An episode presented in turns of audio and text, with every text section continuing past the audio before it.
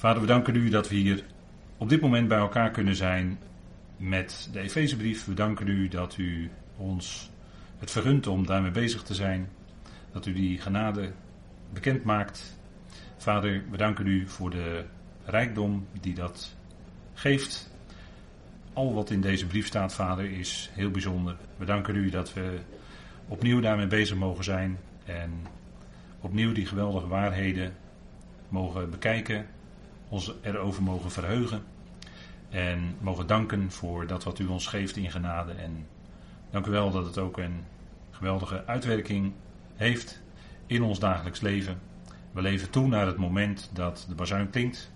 En we danken u dat we op weg daar naartoe dat doen onder uw woord. Vader, we danken u dat u dat geeft. Dank u voor ieder die hier gekomen is. Dank u voor ieder die op afstand is ingeschakeld en meekijkt en luistert.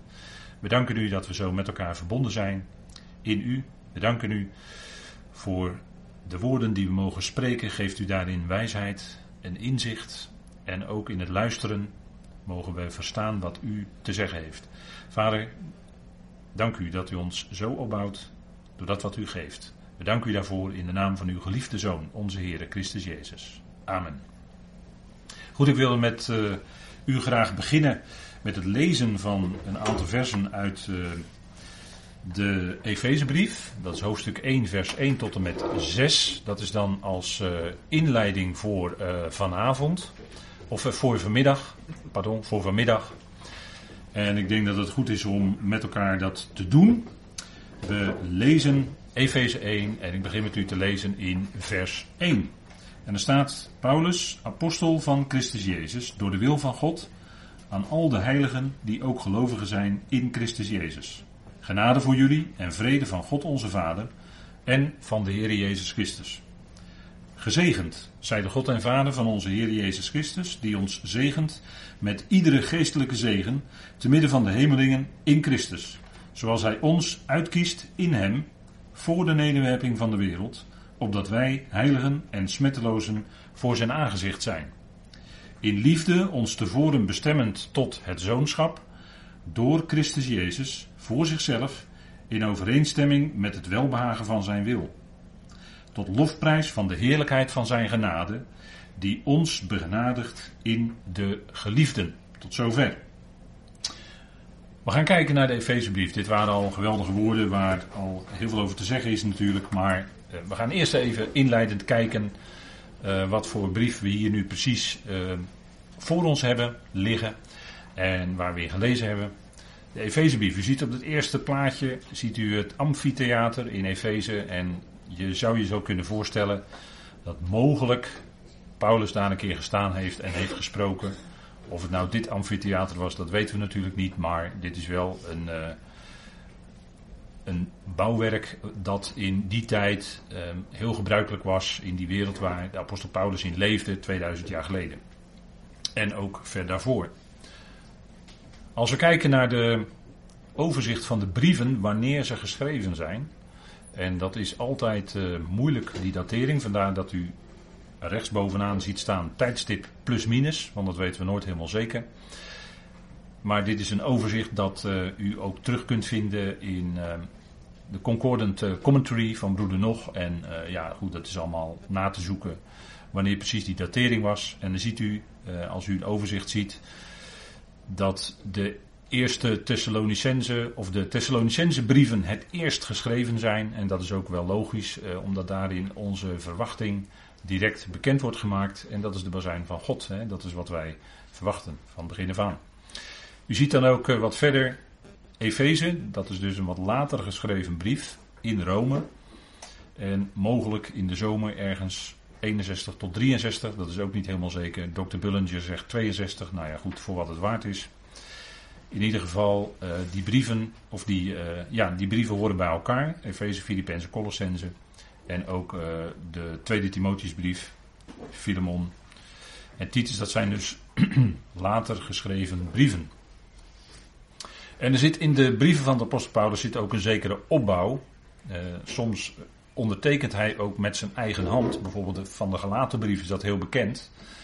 dat hij die brief eigenhandig ondertekend heeft, dat het echt een brief van Paulus was. Dat was wel nodig, omdat uh, toen het heel omstreden was, uh, gelovigen onder de wet, wel of niet. Gelovigen uh, moeten voldoen aan allerlei voorwaarden, regels, wel of niet. Daar was in, dat lees je met name in de eerdere brieven van de apostel, is daar heel veel ehm, discussie, of ja moet ik zeggen, gedoe over geweest. En in de Efezebrief merk je dan dat je een stap verder bent. Of moet ik zeggen, een stap hoger. Dan ben je eigenlijk niet meer, daar wordt eigenlijk niet meer zo uh, discussie gevoerd, om het zomaar te zeggen, over de wet of over dat soort zaken. Daar ben je dan eigenlijk aan voorbij. Dus je zit op een uh, wat verdergaand niveau, wat, wat dieper niveau van genade, om het zo maar te zeggen. En dat hebben we ook gelezen met elkaar. Een illustratie daarvan is bijvoorbeeld wat we in vers 6 daarnet lazen. Daar wordt gesproken over de heerlijkheid van zijn genade. Dus dat zijn als het ware superlatieven die je in de Efezebrief terugvindt. En in de Romeinen wordt gesproken over de overstromende genade, hè, eind van Romeinen 5. Maar in Efeze lees je over de heerlijkheid van zijn genade, over de overstijgende rijkdom van zijn genade bijvoorbeeld in vers 7. En later in dit hoofdstuk gaan we nog verder. En dan wordt het allemaal in superlatieven gesproken. Over stijgende grootte van zijn kracht. En, en noem alles maar op. Dus je zit in die Efezebrief zit je op een hoog niveau, om het zo maar te zeggen. En je bent dan voorbij een aantal dingen die te maken hadden. Een aantal aspecten die te maken hadden met het als het ware het voorbereidende op die Efezebrief. Want die Efezebrief is eigenlijk de top, hè, de, de absolute top van de piramide, om het zo maar te zeggen. Of misschien is piramide geen goed woord, maar de top van de opbouw in de brieven van Paulus. En al wat daarvoor geschreven is, is eigenlijk voorbereidend op die hoogste onthullingen in de Efezebrief. En in Romeinen wordt er bijvoorbeeld niet gesproken over de hemelse roeping van de gemeente, maar dat vinden we dus specifiek in Efeze. En ik denk dat dat wel voor ons uh, goed is om dat te constateren opnieuw. En om misschien die oude kennis nog wel even onder het stof vandaan te halen. En dat weer eens even op te frissen. Hè, voor een aantal. Um, en misschien is het voor u ook wel nieuw. Maar Efeze is echt de top. Dat is een unieke brief. En helemaal gericht op de gemeente, het lichaam van Christus. Onze hoge roeping, te midden van de hemelsen. Verbonden met onze Heer en hoofd, Christus Jezus. Te midden van de hemelsen. Dus we verlaten eigenlijk de aarde in die zin en we zijn dan te midden van de hemelingen, zoals we in vers 3 ook lazen. Geestelijke zegen, te midden van de hemelingen, in Christus. Dus we hebben geen aardse zegeningen, onze roeping ligt boven, te midden van de hemelingen. Goed, gaan we naar de volgende slide. Of dia, hoe moet je het noemen. De brieven van Paulus. En daar zit ook op een andere manier een opbouw in. Dat is geloof, verwachting en liefde. U ziet die hoofdwoorden staan. En dan hebben we, om het zo maar te zeggen, de Romeinen groep, dat, dan gaat het om geloof. Dan hebben we de groep van de verwachting, dat zijn de Thessalonicense brieven. En dan hebben we de groep over liefde, waarin liefde van God vooral de boventoon heeft. Dat is Efeze, Filippenzen en Colossense. Die brieven horen bij elkaar. En dan een aantal, om het zo maar te zeggen, individuele brieven. 1 en 2 Timotheus, Titus en Filemon. En we zien ook hier de, het plaatje, ziet u hier, dat is, een, uh, dat is de oude bibliotheek van Celsus, die uh, honderden jaren voor onze jaartelling, begin van onze jaartelling, uh, gebouwd werd. Als cadeau van de ene aan de andere overheerser. En dat is een heel bijzonder bouwwerk dat daar nog steeds in, laten we maar zeggen, ruïnevorm staat. Hè. U kunt het allemaal, ja, dan moet u zelf wat gaan lezen op Wikipedia, dan kunt u het terugvinden.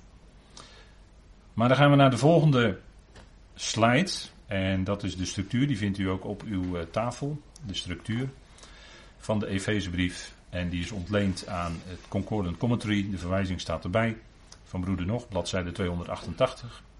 En dat is de structuur en het is een hele wonderlijke structuur. En ik vind het altijd een bewijs dat het door God geïnspireerd is. Als er zulke structuren in de schrift, en die vinden we terug in de hele schrift. Vanaf Genesis tot en met uh, het laatste aan toe dit soort structuren, hè, dit is dan een vorm van introversie zou je kunnen zeggen, waarbij eh, het middenste gedeelte het meest naar rechts is geschreven, om dat weer te geven, literair. En deze structuur zit dus in deze hele brief terug. Hè? Dus het eerste deel, als we het even heel grof indelen, is onderricht, hoofdstuk 1 tot en met 3. En het tweede deel is gedrag. Dus hoe werkt dat onderricht, wat je dan hebt ontvangen, nu uit in je gedrag? En dat heeft dan ook weer verschillende aspecten. Om nog iets te noemen wat bij elkaar hoort. U ziet twee keer helemaal bovenaan staan lotdeel en helemaal onderaan lotdeel. Dan ziet u het eerste stuk is hoofdstuk 1, vers 3 tot en met 14. Wordt gesproken over ons lotdeel te midden van de hemelingen, of te midden van de hemelsen. En onderaan ziet u dan hoe zich dat uitwerkt in de praktijk. Dat wij een hemels lotdeel hebben en als wij dat in de geest ook hè, eh, geroepen zijn, weten en betreden hebben, om het zo maar te zeggen, geestelijk gezien, dan is daar ook sprake van strijd. Strijd te midden van de hemelsen.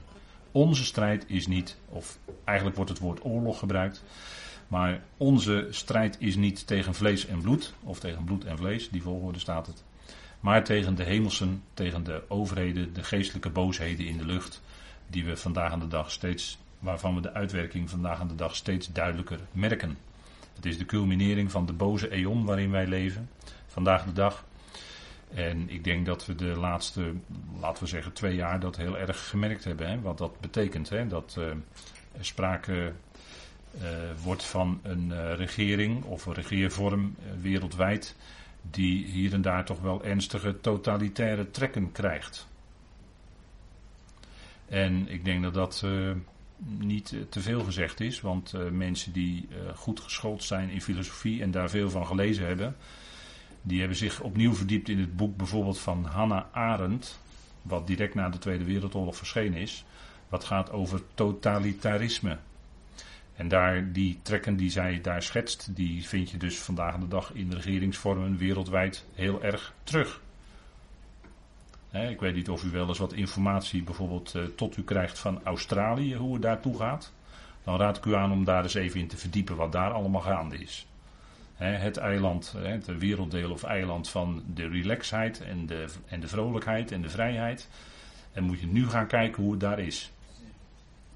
u kunt zelf gewoon al die informatie tot u nemen. het is allemaal beschikbaar. staat gewoon allemaal op uh, dat wereldwijde web enzovoort.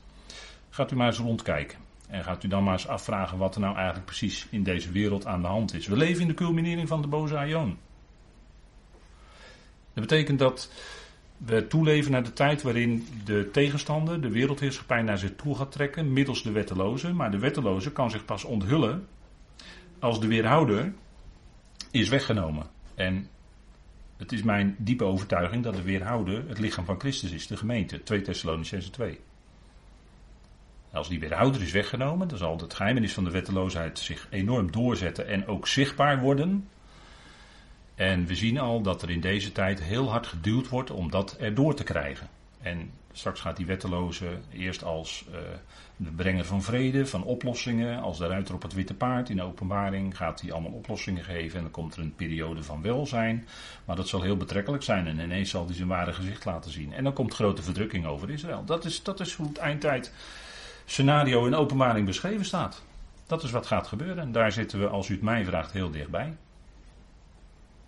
En uh, het gaat niet aan om in deze tijd te doen aan struisvogelpolitiek. Dan weet u denk ik wel wat ik bedoel. Ik hoef er geen plaatje te laten zien van zo'n struisvogel. Ik denk dat het voor gelovigen in deze tijd niet aan, aan de orde is. Ik denk dat we ons goed moeten bewust zijn in wat voor tijd we eigenlijk precies leven. In wat voor tijd we precies zitten. Vandaag de dag. er is echt veel aan de hand en misschien wel veel meer dan u vermoedt.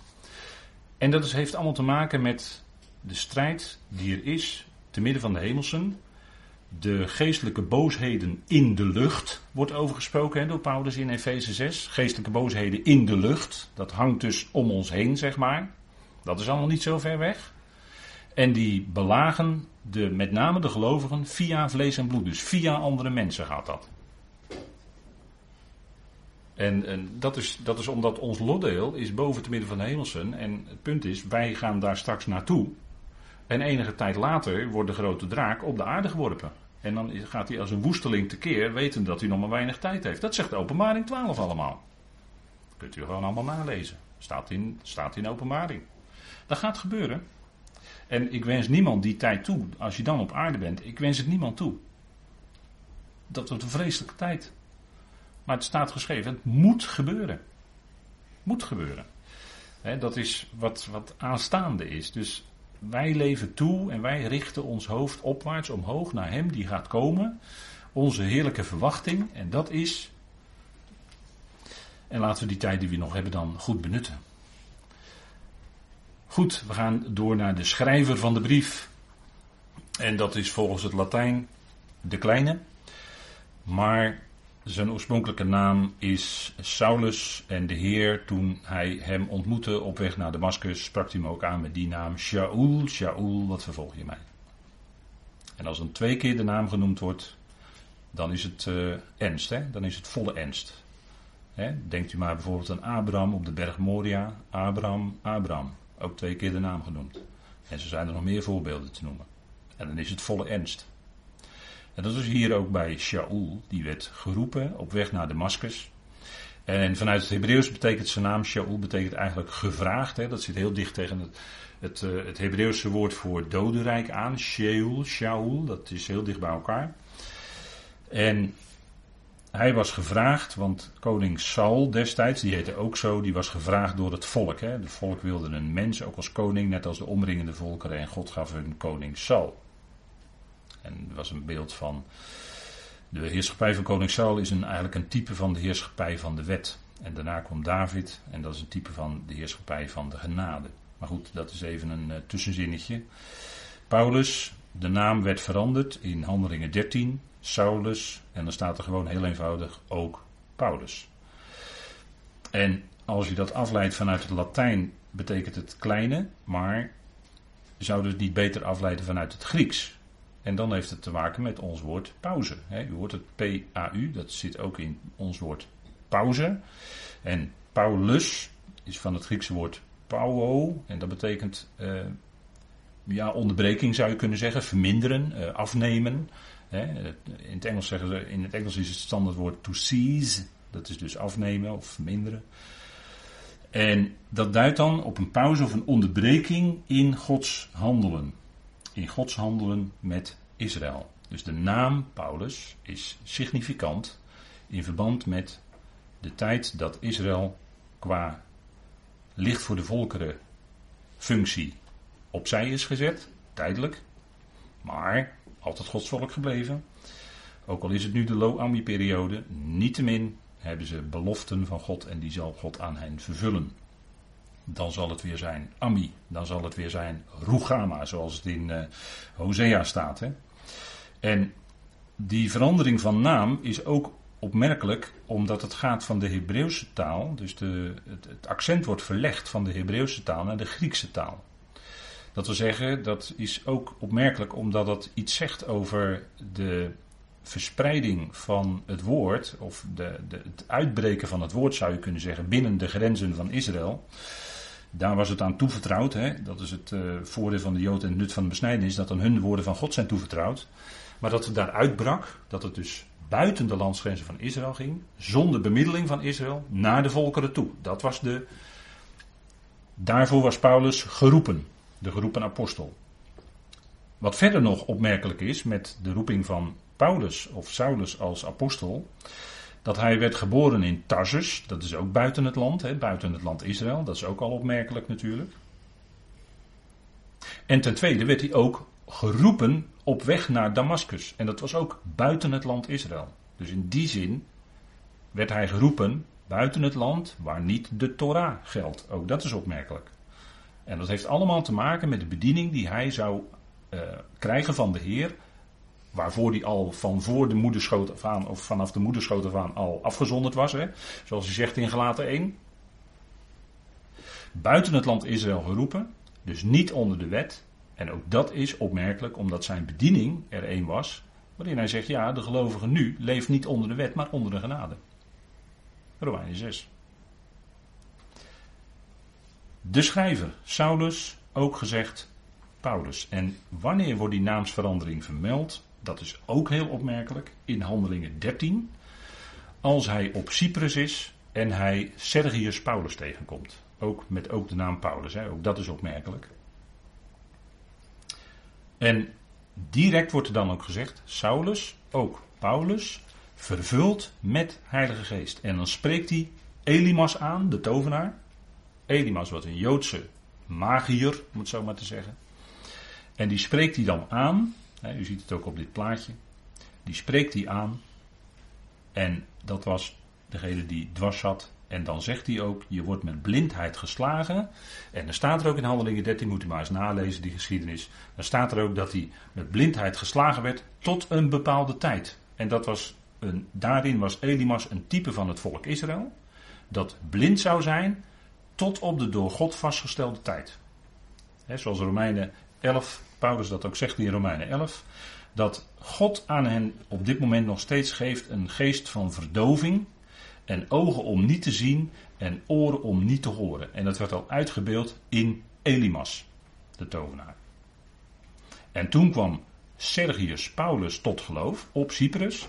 En dat was een pure heiden. Dat was geen proseliet. Dat was een pure heiden. Cornelius in Handelingen 10. Daar hopen we binnenkort aan toe te komen met de studie Handelingen. Cornelius was een proseliet. Dat was geen pure heiden. Dus je kunt niet zeggen dat via Cornelius het heil direct naar de heidenen ging. Nee, dat was een proseliet. Die was al genade tot de God van Israël. Dat was een Godvereerder. En hij deed goede dingen. Hij gaf, hij gaf allerlei goede dingen aan de mensen enzovoort. Maar hij was al genade tot de God van Israël. Dus hij was geen pure heiden. Sergius Paulus was dat wel. En toen werd er een deur van het geloof geopend door de Heilige Geest via Paulus voor de natieën. Dat zijn lijnen die je duidelijk moet vasthouden in de schrift. Doe je het niet, dan kom je in verwarring. Dus Saulus, zijn naam wordt veranderd in Paulus. En we neigen dan toch er meer naar om te zeggen het heeft te maken met pauze, met pauwo, een onderbreking in Gods handelen met Israël. En zo heb je in de, in, de, in de schrift natuurlijk, dat weet u. In de schrift heb je meerdere geschiedenissen die onderbroken worden. Dan denk je, hé, wat gek. De geschiedenis wordt onderbroken. En dat heeft hiermee te maken. En dat zit dan al eigenlijk in type, zit het er al in verweven. Maar dat zie je pas achteraf terug in het licht, in het meerdere licht van de Griekse schrift, in het meerdere licht van de brieven van Paulus. Dan zie je het terug. Ja, dus dat over die naamsveranderingen. Het is heel opmerkelijk dat dat gebeurde en daar kun je niet aan voorbij gaan. Dat staat natuurlijk niet voor niets in de schrift, dat is heel erg belangrijk. Paulus is de schrijver ook van deze brief, van de Efezebrief. En dan lezen wij in 1 eh, vers 1 een apostel van Christus Jezus. Een apostel van Christus Jezus. En u bent misschien gewend om te denken, een apostel is een gezondene. Maar het, woord, het Griekse woord voor zenden is een ander woord dan hier vervat zit in het woord apostel. Want het woord apostel op zichzelf is eigenlijk al een Grieks woord. En het is afgeleid van uh, een werkwoord en dat betekent uh, vanaf, uh, ja, vanaf stellen eigenlijk, als je het heel letterlijk in het interlineair ziet. Hè, vanaf stellen, apo is vanaf en Stello is ons woord stellen. Dus hij is degene die door God gesteld werd in die, op die plaats om dat te gaan doen. En in het Nederlands, als je het in het Nederlands wil vertalen, zou je kunnen zeggen hij was een afgevaardigde. Een afgevaardigde. En dat is wat, toch wat beter naar het Grieks toe dan zeggen hij was een gezondene. Een afgevaardigde van Christus Jezus. En dan hebben we direct over de verheerlijkte Heer. Daar moeten we ook op letten. We letten op ieder woord wat hier in de schrift staat. En zeker in de Efezebrief is ieder woord geladen. Dus we gaan dat allemaal punt voor punt willen we daar toch naar kijken. Omdat het belangrijk is. Het zijn de woorden die God in die brief heeft laten opschrijven. Christus Jezus, dat is de verheerlijkte Heer. Hier staat Christus, de gezalfde, voorop.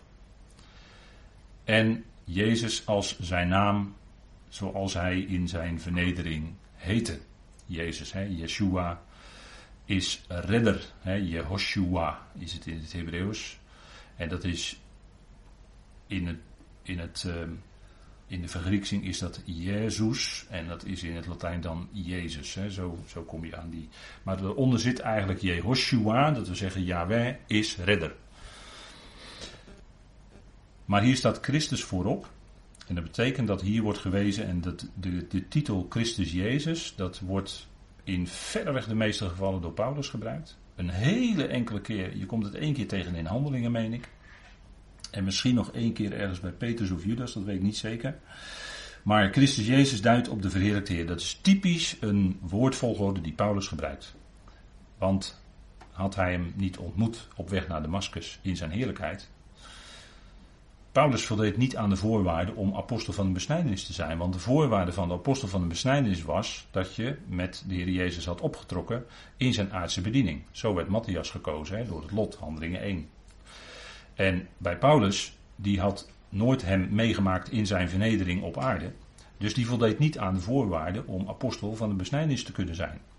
Dus dat was a priori al zo. Hè? En hij ontmoette de Heer dus op weg naar Damascus als de verheerlijkte Heer. Een oogverblindend licht omstraalde hem. En dat felle licht, dat was ook natuurlijk opmerkelijk, dat was ook uh, significant, om het zo maar te zeggen, want dat duidde al op dat evangelie wat hij mocht brengen. Het evangelie van de heerlijkheid van Christus. Het evangelie wat heerlijkheid ook laat zien voor alle mensen. Heel erg duidelijk. Een evangelie dat aan de apostel van de besnijdenis niet bekend was gemaakt. Paulus heeft in het beginperiode ook nooit met hen overlegd. Dat hebben we onlangs met handelingen ook besproken. Dat hij was geroepen, maar hij ging drie jaar naar Arabië toe. En pas daarna ging hij naar Jeruzalem om verslag te doen van zijn belevenissen. Maar om ook alleen maar verslag te doen en alleen maar te zeggen: dit is het. En hij overlegde niet van: keuren jullie mijn bediening goed? Nee. Hij zei alleen: dit is het, dit is mijn roeping, dit ga ik doen, dit heeft de Heer mij opgedragen, klaar. Dus uh, alleen maar om dat aan te geven. Hè? Dus hij heeft niet overleg. Het evangelie is ook niet naar de mens. Hè. Galaten 1, dat is allemaal bekende dingen voor u, denk ik. Het evangelie is niet naar de mens. Hij had het evangelie ook niet ontvangen van de mens. Hij had het evangelie rechtstreeks ontvangen van de verheerlijkte Heer. Christus Jezus. Dus het staat hier voorop in deze brief. De verheerlijkte Heer voor het lichaam van Christus. Hè. Hij was apostel afgevaardigd om een evangelie uit te brengen. Wat het evangelie is dat het lichaam van Christus roept. En dat is een hele andere lijn dan Petrus. En dat heb ik een paar steekwoorden ook op deze slide gezet voor u. De twaalf, daarvan was Petrus de leider van de besnijdenis. Maar er veranderde met de roeping van Petrus en de twaalf apostelen niets. De Israël bleef een aardse bediening houden. Dat veranderde helemaal niet. Een bediening voor de volkeren op aarde. Dat bleef gewoon zo. Alleen werd, werden die twaalf geroepen om Israël te gaan leiden in de toekomst. De aardse bediening voor Israël.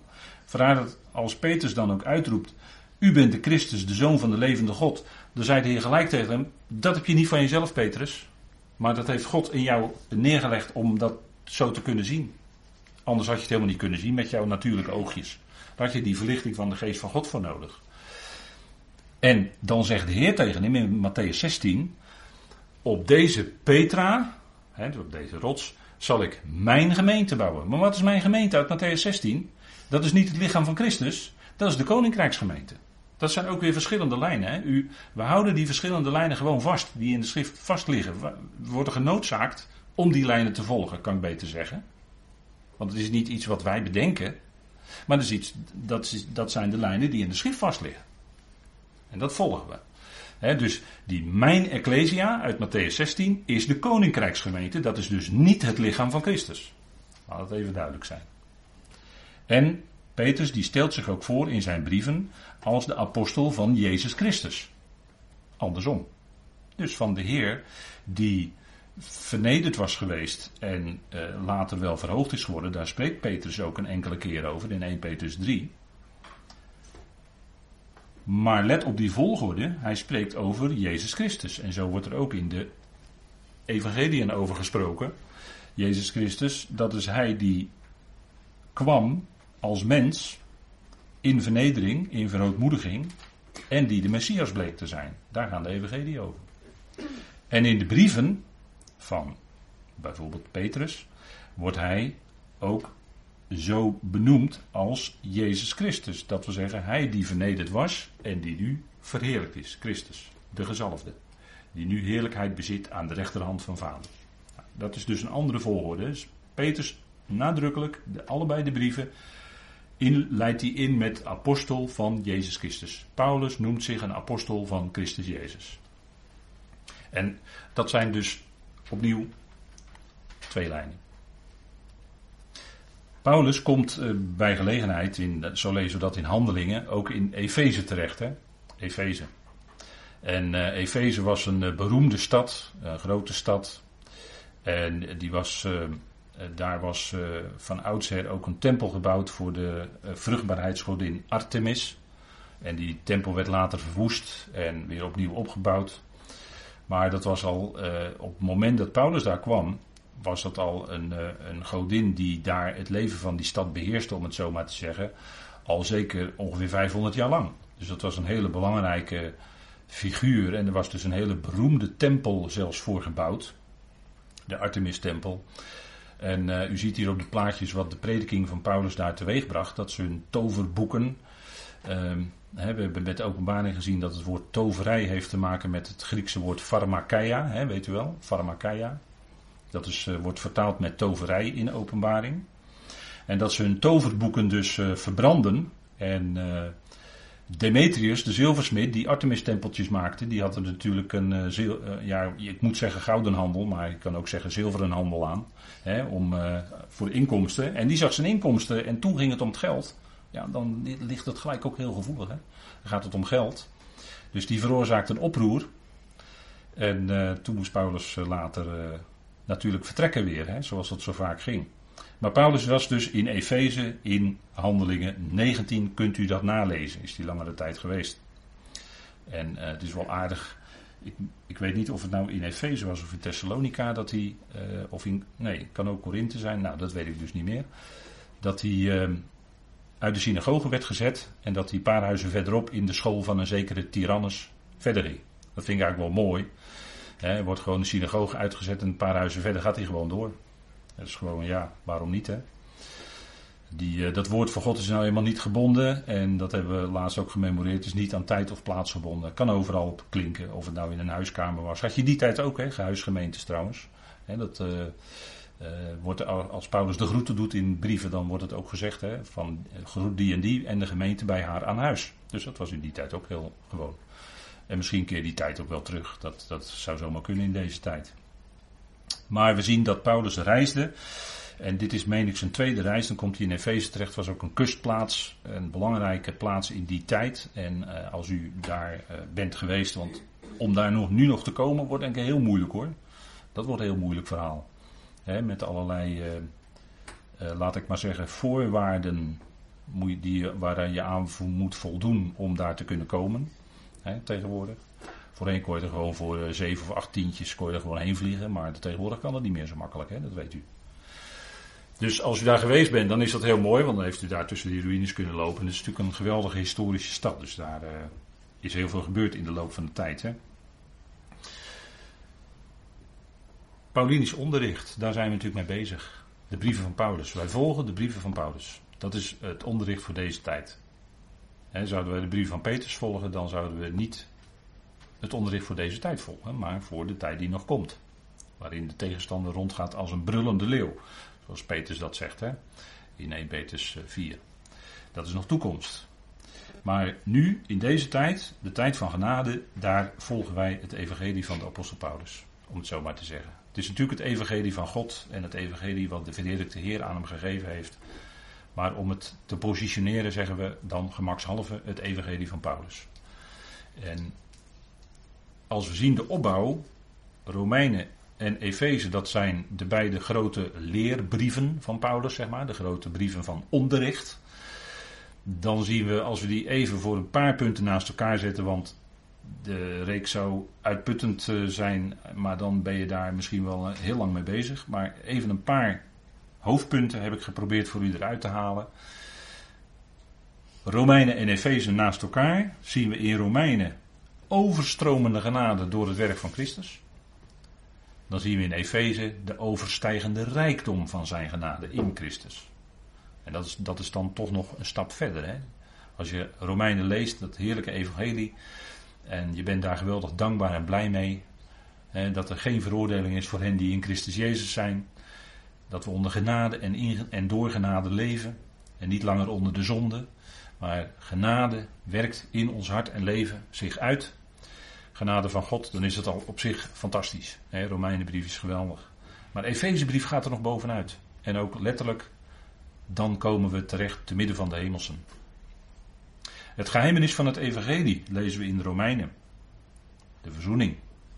Dat wat in nacht niet bekend was gemaakt. Maar dat mocht Paulus bekendmaken. Het geheimenis van het evangelie. Heel bijzonder. Verzoening. En als je om je heen kijkt, in, uh, laten we maar zeggen, kerkelijk of uh, evangelisch Nederland, dan vraag je je wel eens af, als je zo die toespraken ziet en hoort, soms wel eens, dan vraag je wel eens af, waar klinkt eigenlijk die verzoening zoals het in de Romeinen door Paulus bekend wordt gemaakt? Waar klinkt dat eigenlijk? Misschien wel iets van de rechtvaardiging om niet, maar de verzoening, dat lijkt ook nog wel in kerk en kring een geheimenis te zijn. En dat vind ik heel erg jammer. Dat is verdrietig als je dat moet constateren. Maar dat is iets dat ondergesneeuwd is geraakt in de loop van de tijd. Geheimenis van het evangelie. En wat zien we in Efeze? Het beheer van het geheimenis. Dat was aan Paulus toevertrouwd. Het beheer van het geheimenis. Een periode die tevoren niet bekend was, maar van, waarvan we nu weten dat die twee dagen duurt, 2000 jaar.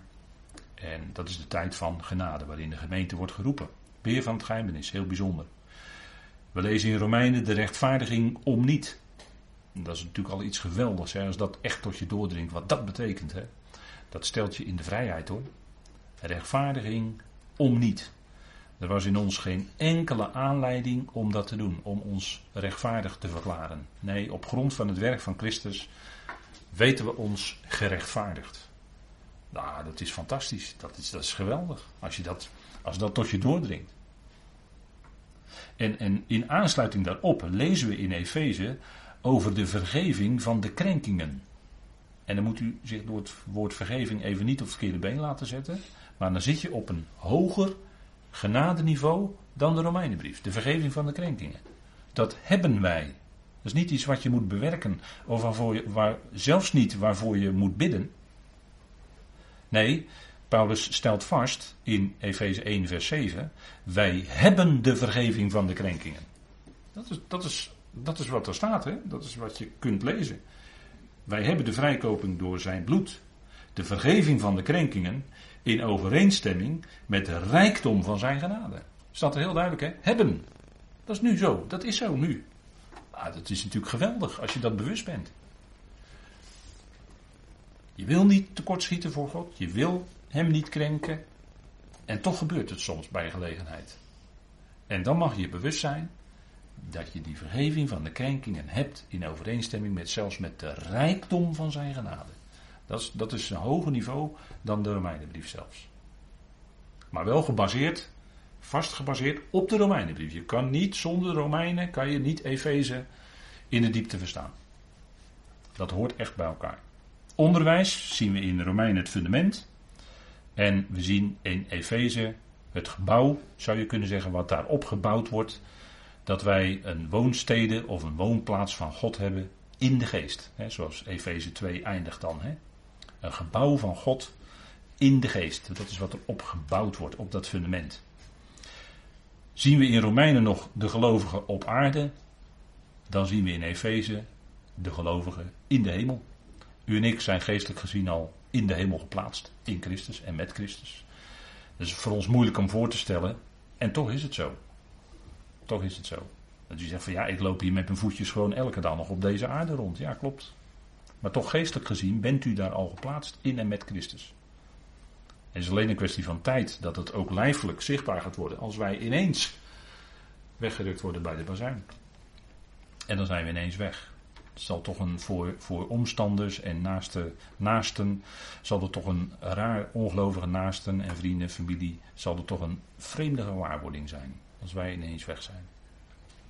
Je probeert je soms dat even voor te stellen hoe dat dan zal gaan, maar Moeilijk hoor. Moeilijk. Maar de gelovige is nu al in de hemel. Dat is wat Efeze uh, bekend maakt. Dat is Paulinisch onderricht. Goed, we noemen de brief altijd Efeziërs. dit is even een, uh, zeg maar een voetnoot die ik erbij wil plaatsen. we noemen de brief altijd in de Efezebrief En u ziet ook als u een NBG-vertaling heeft, 1951, ziet u tussen vierkante haken. Zo hè. Ziet u dan staan in Efeze. En hebben ze keurig netjes dus daarmee aangegeven dat het behoort bij de originele grondtekst. Het staat in de kantlijn van de Alexandrinus. Maar dus dat is, staat in de kantlijn, dus dat is een latere toevoeging geweest. En in de, de oudste, meest betrouwbare handschriften, Vaticanus en Sinaiticus, ontbreekt in Efeze. Staat niet in de tekst. En ik heb het hier even uit de Concordant Greek tekst gehaald en het met geel omcirkeld. Die hebben het keurig netjes boven de, boven de Griekse tekst gezet. Als verwijzing van dat daar uh, in een aantal teksten in Efeze is toegevoegd. Maar ze geven ook precies aan in welke handschriften. Dus dat is. Uh, tegenwoordig noemen we dat een monnikenwerk, hè, maar dat is wel een enorm werk geweest hoor, wat ze hebben gedaan. Het is geweldig dat je dat zo kunt zien. Dus in Efeze staat dan daar wel bij vermeld, maar het hoort niet bij de oorspronkelijke tekst. Wat was het dan wel? Het was een algemene rondzendbrief. Het is ook heel algemeen gesteld aan alle gelovigen of aan alle heiligen die ook gelovigen zijn in Christus Jezus. Er wordt verder geen specifieke benoeming aangegeven, dus het is niet aan een bepaalde locatie gericht. Wellicht dat hij ook in Efeze is voorgelezen, dat kan natuurlijk, en in Laodicea. Paulus hint daarop. Hè. In, aan het eind van Colossense hint hij op een andere brief en dan zegt hij laat hij die ook voorlezen in Laodicea. En mogelijk doelt hij dan op deze brief. Dat is een gedachte. Maar goed. Dat, uh, en is geschreven in Rome, dus in gevangenschap. Hij was gevangene van Christus Jezus in Rome. Hij zat ook letterlijk gevangen. En hij schreef dan in die tijd de, deze geweldige brief. En het is uh, natuurlijk bijzonder dat dit allemaal zo bewaard is gebleven. Hè? Die Griekse schrift en ook de Hebreeuwse schrift, hoe betrouwbaar dat overgeleverd is. Bleek bij de Qumran-rollen, toen die gevonden werden. Toen bleek dat eigenlijk op detailniveau er wel verschillen waren, textueel. Maar uh, het grote geheel was zeer getrouw en nauwgezet overgeschreven. Bleek. Heeft God zelf voor gezorgd. God waakt over zijn woord.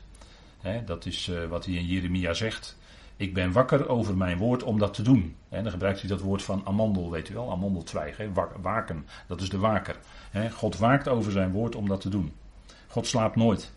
God is altijd degene die voor je klaar staat. De deur staat altijd open bij God. De deur is nooit dicht.